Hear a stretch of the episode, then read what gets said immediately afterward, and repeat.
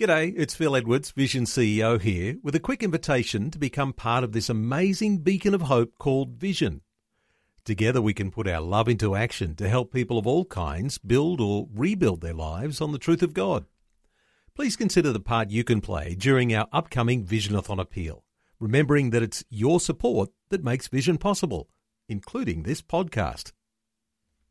2020, bringing a biblical perspective on life, culture, and current events. Weekdays on UCB's Vision Radio Network. Find out more at vision.org.au.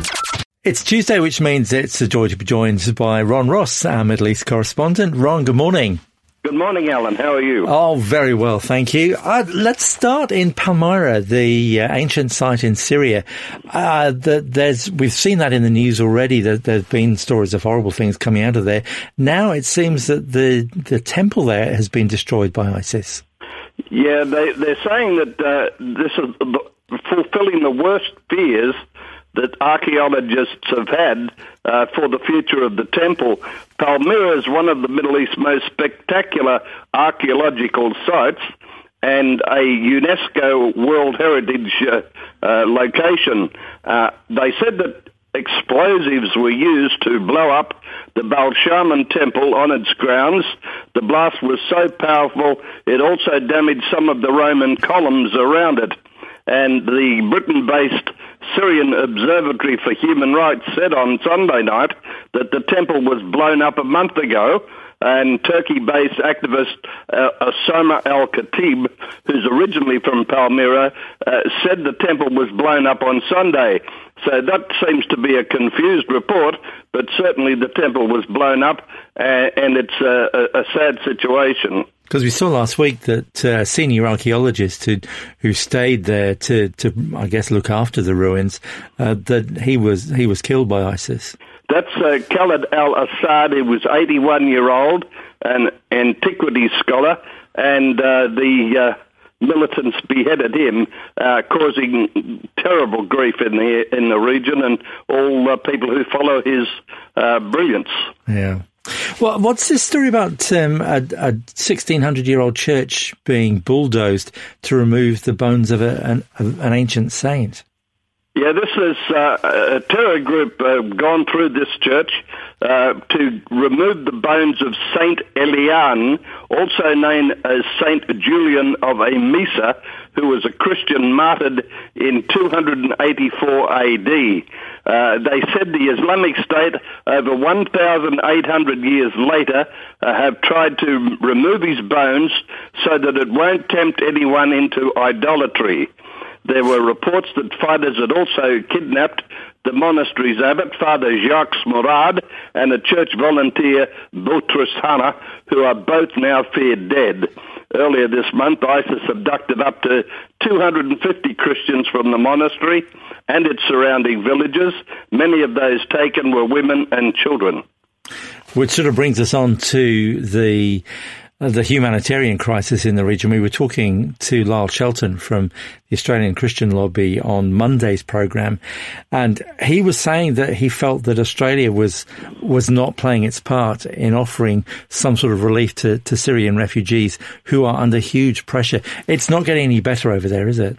No, a United Nations official in Syria uh, said he's horrified by what is he's seen during a three-day trip uh, through the war-torn country.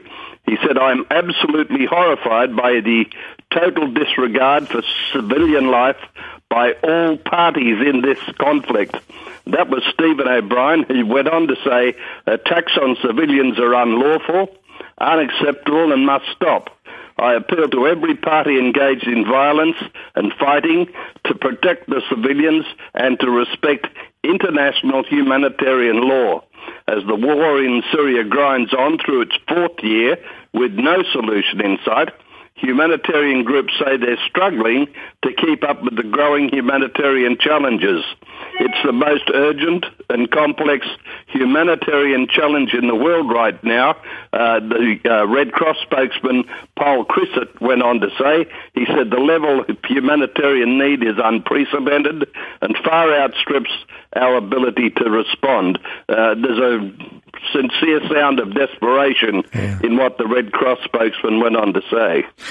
It's not like we didn't see it coming. It's two, must be two and a half years since I interviewed an, an, aid worker who was working in, in some of the, some of the refugee camps. And, and he said then it's, it's really bad and it's just got worse and yet the West doesn't seem to be reacting. Well, it, it seems to me that nobody seems to know which side they're supposed to be on from a Western point of view. Uh, we've had speeches saying Assad must go uh, and Assad is still there. And we've got so many different factions now, and some of them affiliated with Iran, that uh, it's very dangerous to go in and support one side because ultimately you might be supporting uh, another enemy. Uh, so the faction system is a very difficult one for Western minds to sort out.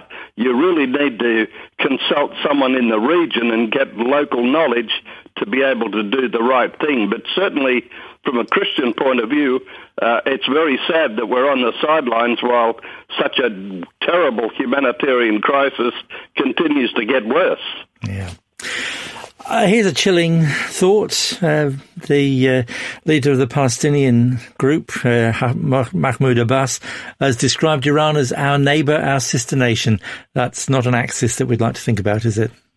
And now he's planning a visit to Tehran very soon. Uh, and at the weekend, he, he announced his retirement as chairman of the uh, Palestinian Authority. But he's done that before, and it seems to be between announcement and activation, uh, there is an indeterminate amount of time. But he confirmed at the weekend he'd be soon travelling to Iran, uh, and he said uh, no date for the visit has yet been set.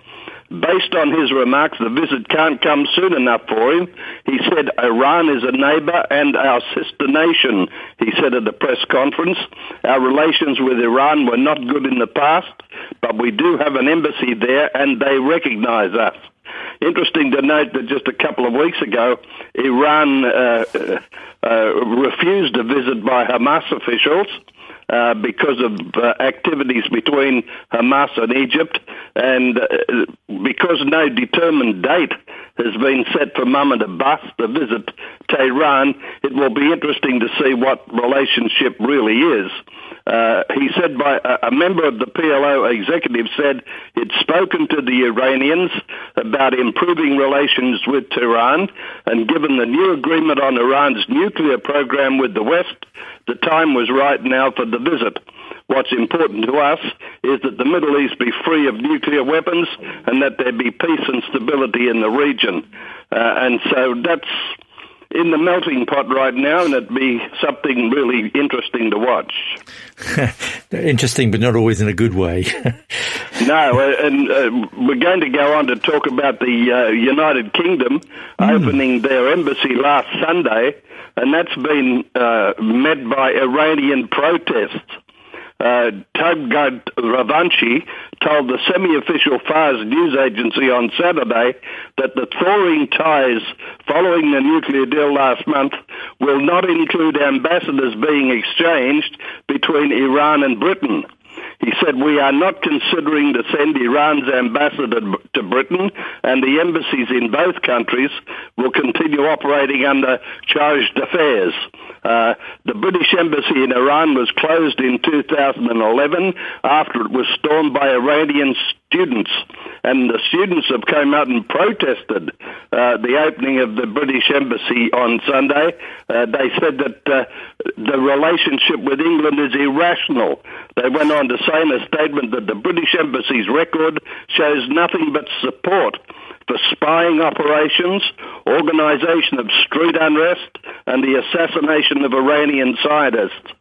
So I'm not sure Britain's welcome with uh, uh, waving flags at the moment in Tehran. Not exactly. Uh, let's just briefly touch on, on Slovakia. A very interesting announcement uh, came out of there uh, saying that they're, they're willing to take refugees, but they would prefer only Christians. Yeah, that's right. Uh, they're helping uh, rehabilitate those who have fled from the Middle East, Asia, and Africa. Uh, the Central European country of Slovakia said they'll take 100 people from refugee camps in Turkey and 100 people from Italy, but pre- preferably Christians, they said. We want to choose people who really want to start a new life in Slovakia. And Slovakia is a Christian country that can really help Christians from Syria to find a new home. They, uh, the spokesman, Ivan Netik, said for most migrants, we're only a transit country. In Slovakia, we have really tiny community of Muslims. In fact, we don't have any mosques. The total of 200 refugees the country has pledged to take is only a tiny proportion of the 60,000 that EU members are trying to accommodate under the European Commission plan. Uh, so very interesting, uh, but good to see them participating in the replacement program. Yeah. It's always good to talk to you, Ron. Thank you very much indeed for your insight this morning.